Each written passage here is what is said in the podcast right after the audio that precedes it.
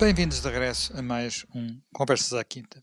E hoje era inevitável, temos que regressar ao outro lado da Europa, à Ucrânia, onde nas últimas semanas se tem vindo a acentuar uma crise.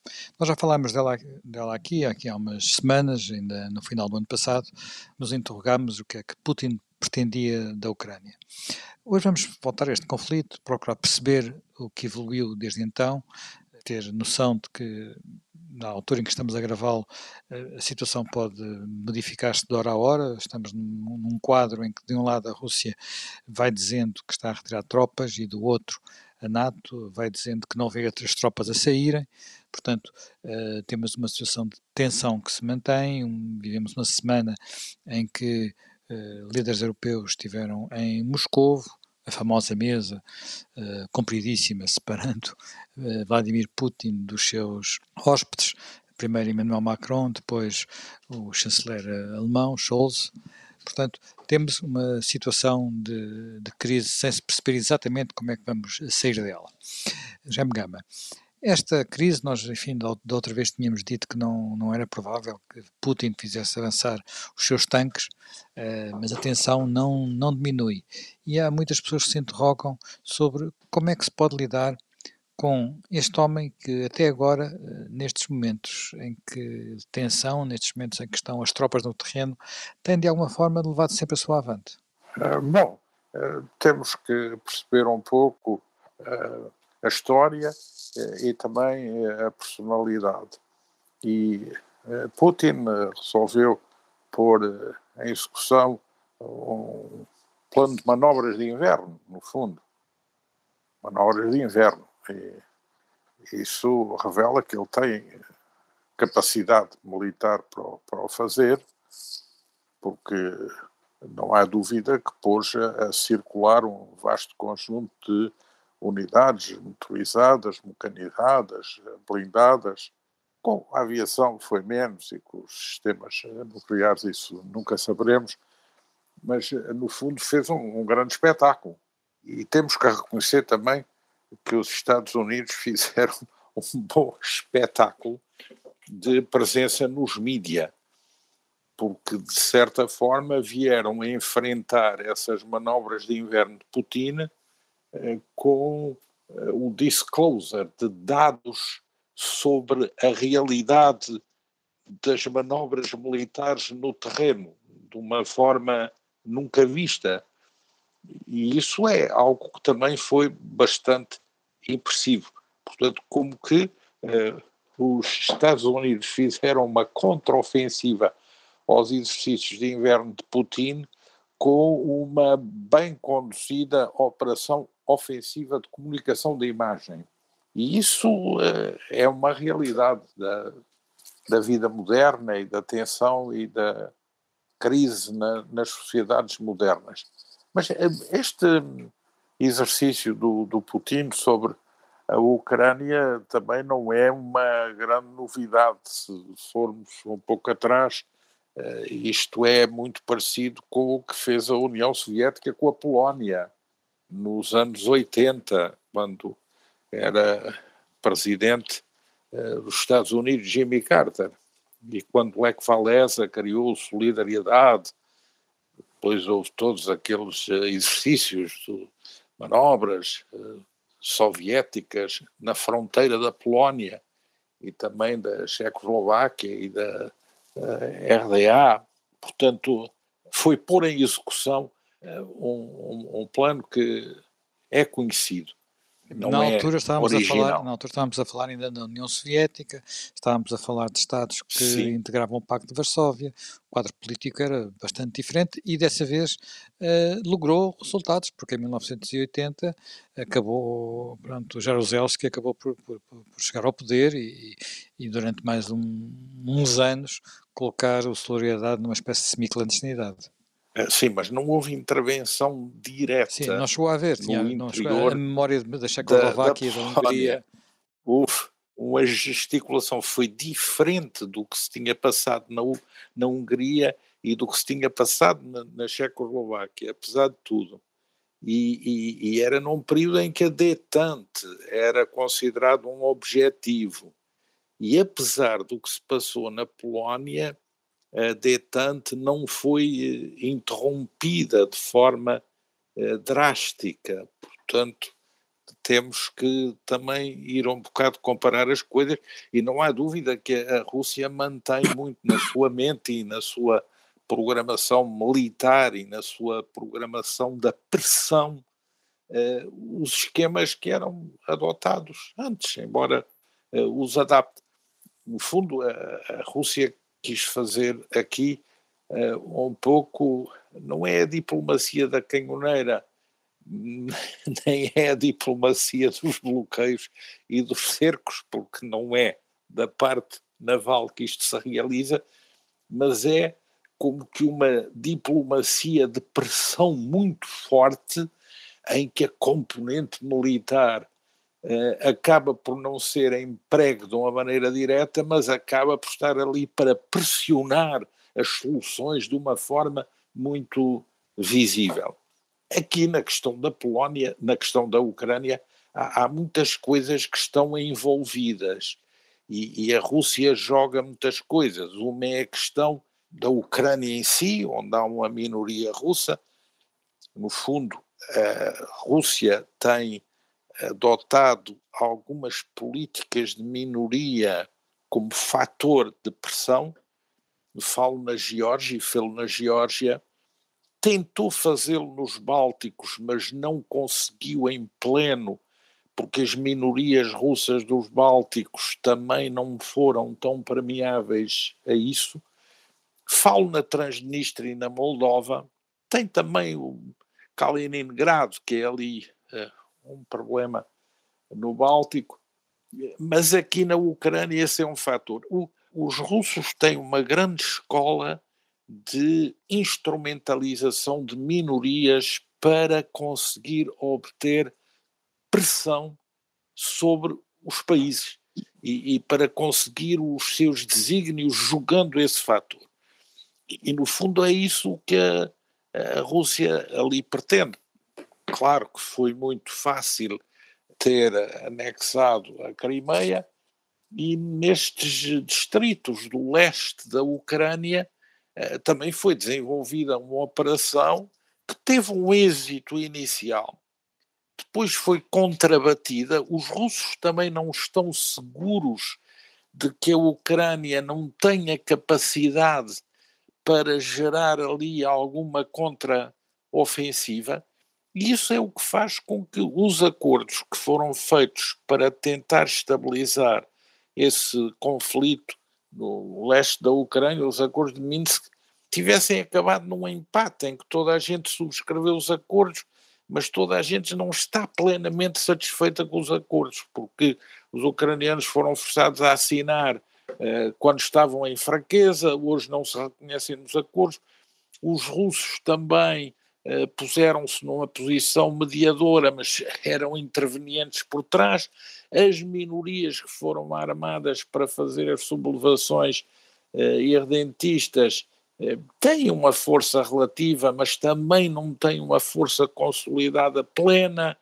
Depois os ucranianos foram sendo armados, criaram eh, dispositivos e forças especiais e foram gradualmente reforçando a sua posição, mas não têm força para desencadear um assalto militar sobre esses distritos, até porque os russos não deixarão. Portanto, a questão é uma questão que está por resolver e, e está por resolver a descontentamento de todos.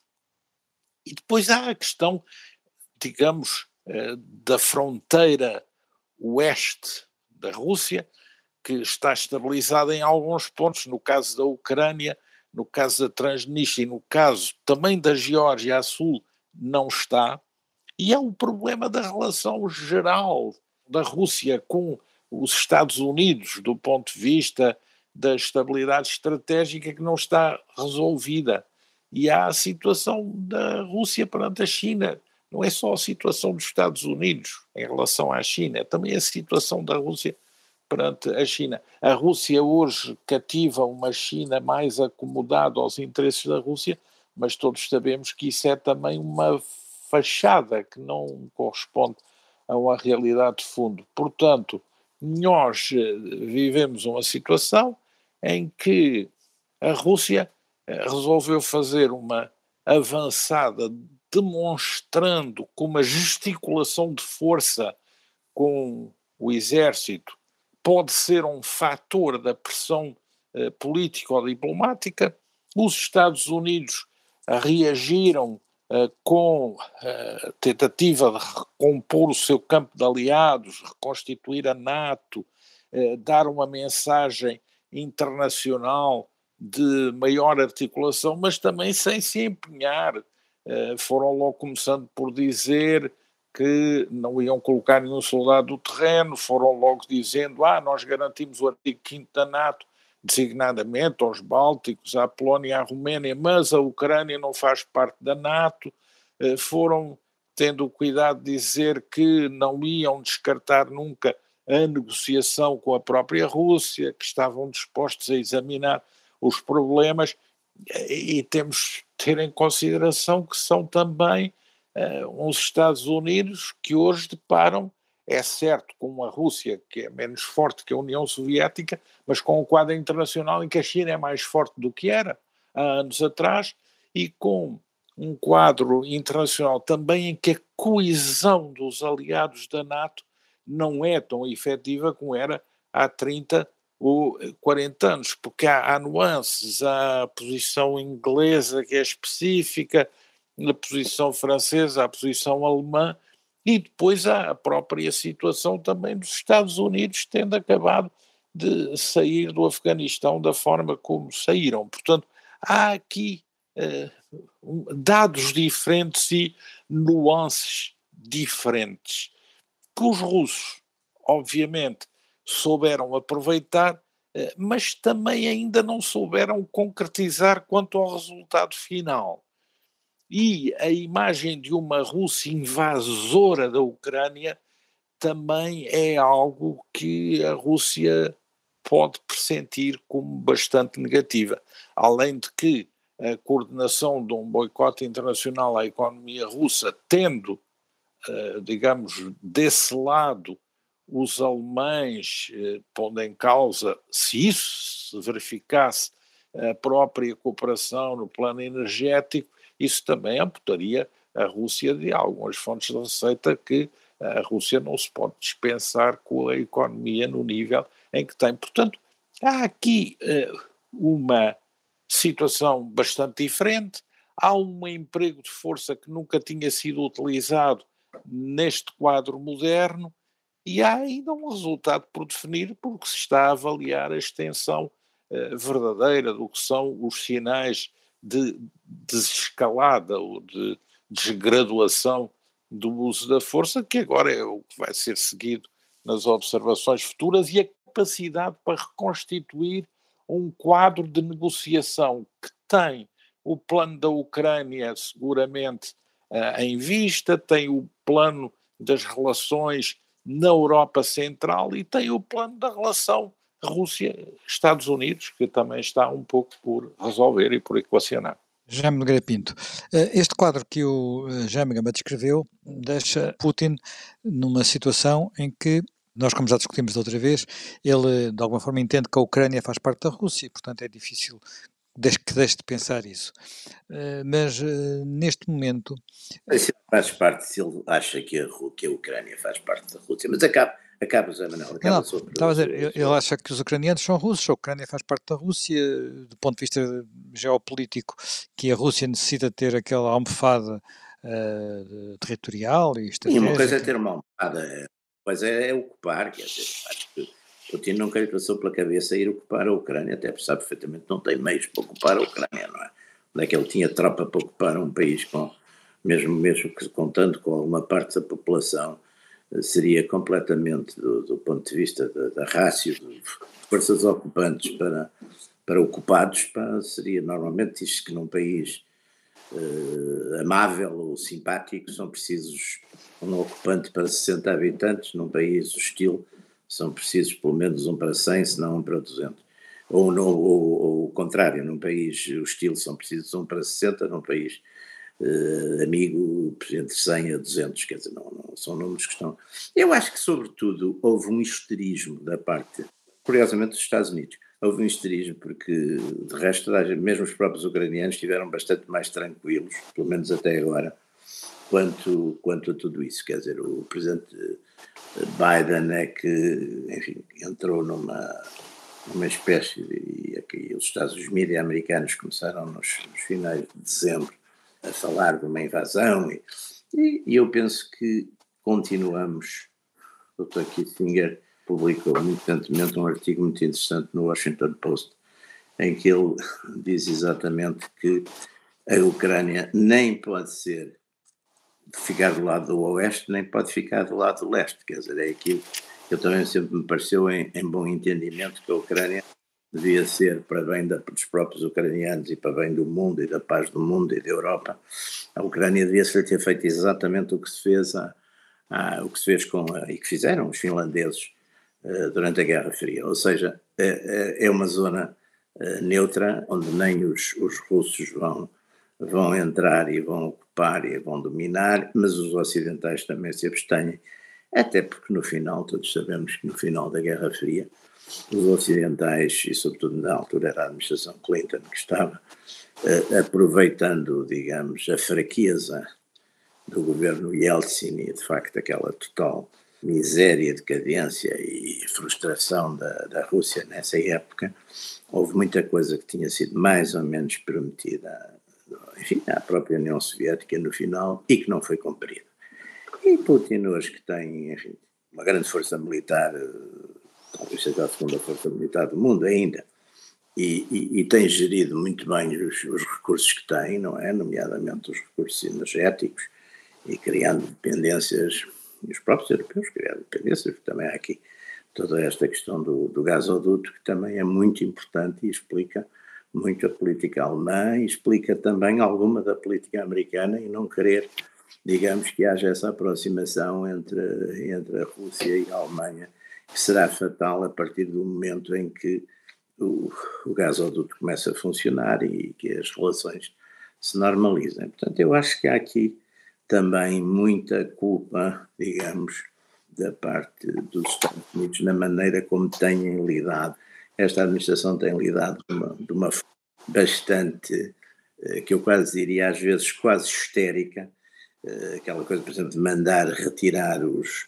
todos os, os, os diplomatas. Portanto, Já de que há vamos ter que uma, um exagero muito forte da parte, e há muita culpa, portanto, os americanos têm estado a gerir esta, esta crise. Uh, Já Gama, acha que, há, que é mesmo assim que a administração americana agiu de forma imprudente e quase histérica, como dizia o Jaime Pinto nesta, nesta crise, eh, ou que quem, para todos os efeitos, quem, quem, quem colocou primeiro as pedras, no, as peças no terreno acabou por ser Putin e colocando, e ninguém quis voltar a assistir a um facto consumado como foi uh, a ocupação, digamos, a, a solução da Crimeia. Ah, bom, esta, esta a reação da administração americana tem que ser eh, enquadrada num dado novo também da política externa norte-americana, que é, digamos, o fim da matriz da política externa dos Estados Unidos, o fim da matriz da Guerra Fria. É, é, é que os Estados Unidos eh, ainda também não foram capazes de encontrar eh, uma verdadeira filosofia das suas relações à escala mundial com a Europa, com a própria Rússia, com o resto do mundo, com a China. Há uma certa deriva. O, o modelo anterior era um modelo estabelecido eh, e podemos dizer que vai até Clinton e depois já começa a ser erudido aí a meio da administração Obama também Trump contribui para isso com uma nova filosofia e agora também há a falta de um, de um, de um reencontro com, com uma estrutura geral de pensamento, porque são visados objetivos contraditórios em muito poucos anos. Eh, por exemplo, Trump marcou a ideia de uma grande aproximação com Putin, com eh, Xi Jinping, com o líder da Coreia do Norte, com o líder das Filipinas, com a ideia de que o mundo ia ser governado por um, um holding de grandes personalidades marcantes, grandes homens, figuras do destino. Bom, isso também foi uh, tudo erudido. E agora não há dúvida que a administração americana tem, tem, tem na gestão destes conflitos também o problema da relação com a Rússia, tem o problema da relação com os europeus, designadamente com a Alemanha, eh, com a União Europeia, tem o problema da Inglaterra, eh, ou seja, há aqui também eh, muitos PECs numa grande estratégia que com tantos pequenos PECs acaba por não ser uma grande estratégia. E, e na verdade, o, o que foi desenhado em relação a Ucrânia às vezes assenta numa enorme desproporção entre o que foi a política declaratória e uhum. o que também foi uh, o conjunto das medidas efetivas tomadas no terreno, porque uh, se nós virmos, os Estados Unidos deram e têm dado alguma ajuda militar à Ucrânia, mas uh, deram um treino com as boinas verdes, deram equipamentos, mas pouco mais também fizeram. É certo que em relação ao resto da NATO tem feito alguma coisa, em relação à Polónia, em relação à Roménia, mas em, em relação à Ucrânia, o, o que tem sido transferido como materiais são coisas mais para fazer uma guerra de guerrilha com a presença russa no território do que propriamente para fazer um embate decisivo com uma invasão russa, porque a Ucrânia continua sem ter aviação, a Ucrânia não tem força para defrontar um, uma batalha eh, decisiva com a Rússia. Tem muitos equipamentos anticarro, tem muitos mísseis uh, anti-aéreos, mas não tem equipamento pesado. Uh, próprio treino das forças, não sei que nível uh, alcança, mas não me parece que seja uma coisa muito, muito profunda.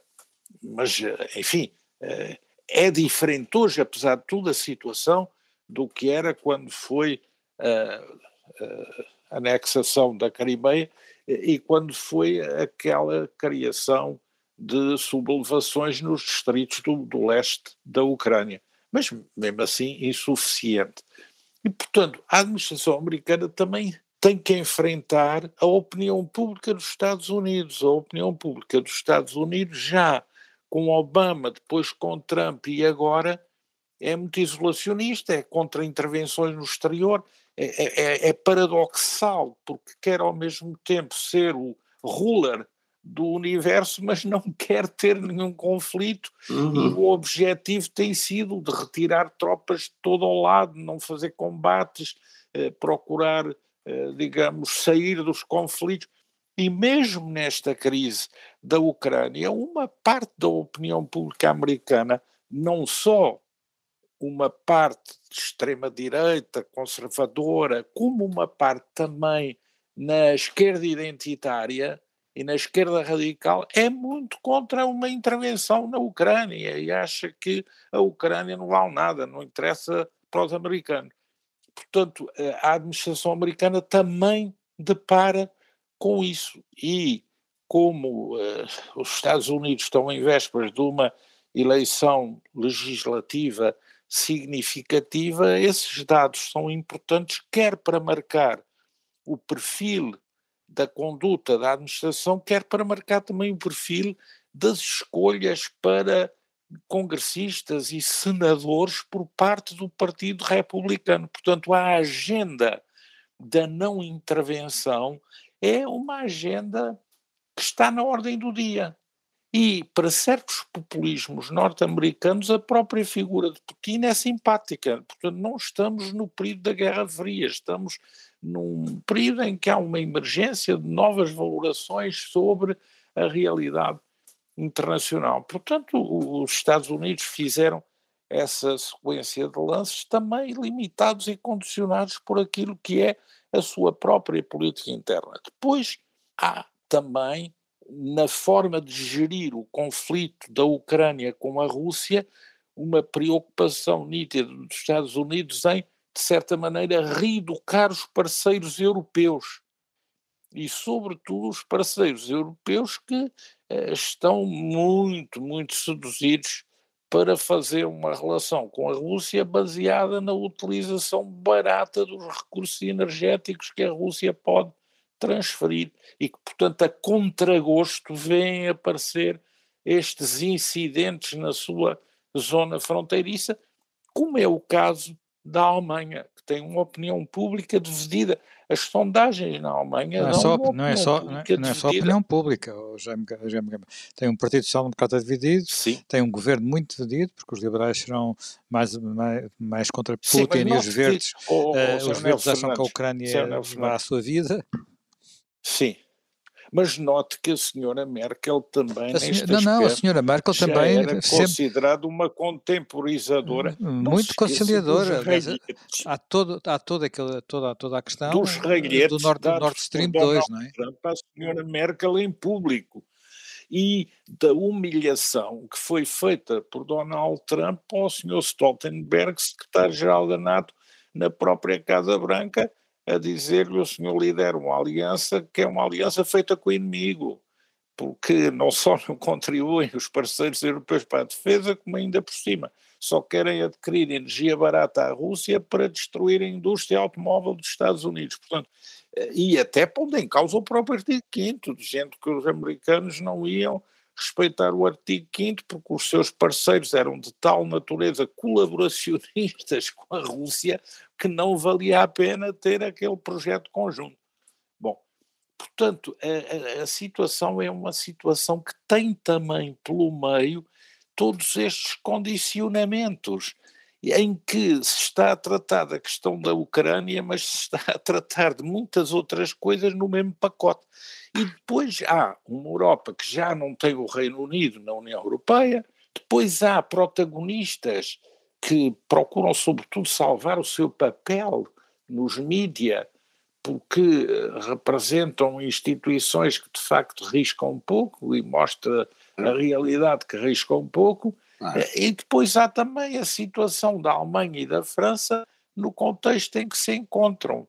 E isso também torna toda esta articulação muito complexa. Digamos, nesse aspecto, Putin tem uma vantagem porque é uma voz só e não tem que estar ali a gerir uh, discussões nem tomadas de posição conjuntas porque tem um comando vertical da situação. É certo que não tem aqueles meios que se julga e que ele próprio também sabe que não tem, mas ao menos isso dá-lhe para fazer uma gesticulação muito forte. Ele fez uma grande gesticulação de colunas motorizadas, porque, eh, digamos, até os próprios blindados circularam em coluna motorizada e fez uma demonstração de aparato forte. Mas isto foi uma coisa que eh, não envolveu eh, propriamente os sistemas nucleares, não envolveu o, o cerne dos arsenais, não envolveu alertas nucleares generalizados, ou seja, é uma coisa que está uh, circunscrita. E também a partir do momento em que o Presidente dos Estados Unidos uh, faz de ponto de partida para a intervenção declarar não haverá um único soldado na Ucrânia e não haverá mísseis americanos na Ucrânia e não haverá aviação americana na Ucrânia e não haverá, eh, digamos, nada mais do que um reforço a dois aliados, dois mais os países bálticos, portanto, Roménia, Polónia e Bálticos, mas tem grande pressa, porque parte dessas tropas que se diz que iam ser deslocalizadas, digamos, estão ainda nos Estados Unidos a ser preparadas em prontidão para partir. Portanto, eh, houve aqui uma entrada em posição a um ritmo eh, não eh, de conflito iminente, mas ao nível de uma gesticulação e ao mesmo tempo sempre a abertura dos canais diplomáticos e a manutenção um cenário em que a crise podia ser resolvida por outra forma. Já me Pinto, já me falou há pouco que ehm, a Ucrânia devia ser finlandizada de alguma forma, devia seguir o processo de finlandização. Uh, Para todos os efeitos, isso é uma redução, uma redução, digamos, é uma redução de soberania um, um bocado brutal, não é? No tempo da, fila, da finlandização, é, mas havia uma guerra aliás, fria. É muito... Temos que pensar em termos de guerra fria? Não, exatamente, estamos a pensar, porque no fundo está-se a atuar um bocado em termos de guerra fria. Aliás, eu, eu estava aqui a citar e recomendo, aliás, a quem nos estiver a ouvir, que leiam o artigo do, do, do Kissinger, no, no, acho que é no Washington Post, recebi agora há bocadinho isso, não sei exatamente que dia que foi publicado, mas é, foi agora. E ele diz, e muito bem, quer dizer, o, o Ocidente, à falta de, à falta de ter uma política para, para e aliás que o Jaime Gamay expôs isso bem, e não é, uh, apresentou exatamente as, as, várias fragmentações e as razões dessa fragmentação, recorreu a uma demonização uh, do Putin. Ele diz também que é preciso também que o Putin perceba que se for para uma política deliberada de, de agressões militares, uh, vamos, vai entrar numa coisa que talvez também não lhe interesse muito, que é numa nova, numa nova uh, Guerra Fria. Mas diz também que os Estados Unidos uh, têm de facto uma falta de. estão a atuar com uma, uma, uma falta de conhecimento enfim, das razões históricas e das razões e da própria personalidade do Putin, e que este é aqui implicitamente ao contrário do, da atual administração americana, é um estratega uh, sério e que percebe bem e sabe, aliás, tem-se visto a maneira como ele conseguiu em épocas completamente de pouquíssimo poder da Rússia, como ele conseguiu com várias uh, jogadas, sei lá, salvar um aliado como a Síria, reequilibrar de facto um determinado apoio interno, aliar uma política, no fundo, que é altamente conservadora, mas com alianças extremas, muito interessantes no exterior, com os turcos, com Israel. Quer dizer, ele faz exatamente um. Tem conseguido toda essa. toda essa enfim, todo esse jogo bastante difícil e, e perigoso. E, portanto, a Ucrânia, no meio disto tudo, sendo um um país que está naturalmente, em muitos aspectos, está dividido, está dividido pelas, pelas, está dividido mesmo também politicamente, porque é outro ponto que a gente uh, não, não, não, não tem referido, é de facto uh, as contradições entre, entre dirigentes como o Yanukovych e o Timoshenko, etc. Quer dizer, a Ucrânia também uh, teria sido melhor, digamos, do ponto de vista exatamente para não se criar uma nova guerra fria. E o Dr. Kissinger diz uma coisa muito interessante, que só, só para concluir esse ponto que eu acho muito interessante. Ele diz que a Ucrânia devia ter o direito de escolher a sua, as suas ligações económicas e políticas, incluindo com a Europa, portanto, podia ser uma, digamos, uma ida para a União Europeia, mas diz também terminantemente que a Ucrânia não deve juntar-se à NATO uma posição, e diz, cito, estou a citar o Kissinger, que eu assumi há sete, há sete anos atrás e que continuo a manter. Ou seja, isto talvez, aliás, há quem diga que esta talvez possa acabar por ser, porque no fundo já todos vimos que ninguém, quer dizer, ninguém vai morrer pela Ucrânia, nem os europeus, nem os americanos. Como também sabemos, a Ucrânia não tem capacidade uh, própria de, de, de, defesa. E como também, enfim, também sabemos ou, ou depreendemos, não tem capacidade própria de defesa numa guerra convencional, mas seria um uma grande dor de cabeça para a Rússia ir ocupar a Ucrânia, não é? Porque uma coisa é, é, é conquistar e ocupar numa primeira fase, depois era manter isso. Portanto, aqui no fundo o que se tem que encontrar é uma espécie de saída airosa em que ninguém, sobretudo os grandes poderes, não percam as faces, os grandes poderes, e neste caso, aliás, a Rússia, curiosamente, não sendo já um grande poder, acabou por estar a atuar também, e isso também não é, é um fator que também não podemos pôr de parte, até que ponto é que Putin procede assim, porque também sabe que tendo a inimizade dos grandes passa a ser um grande, portanto Putin nisto, e a política americana, digo mais uma vez, que tinha, e parece que tem, eh, como deve ter como inimigo, digamos, principal, se formos por uma lógica geopolítica de inimigos ou de rivais, a China, acabou por atirar a Rússia para os braços da China, que, enfim, não, não será propriamente, não seria propriamente tão natural como isso, porque no fundo a Rússia, digamos, quer, quer do seu ponto de vista histórico, a Rússia é cristã, a Rússia tem, é europeia, a Rússia tem essas coisas todas. E mesmo no tempo, não, mesmo no não, tempo não, do comunismo houve a, a oposição histórica entre, digamos, Mao Tse-tung e, e, e, os, seus patrões do Nacional, Moscou, aliás, o, e, o, cisma, e o grande cisma um grande do, mundo do mundo comunista. Foi um grande explorador disso, quer dizer, isso já existia e, e, foi, e foi muito bem explorado.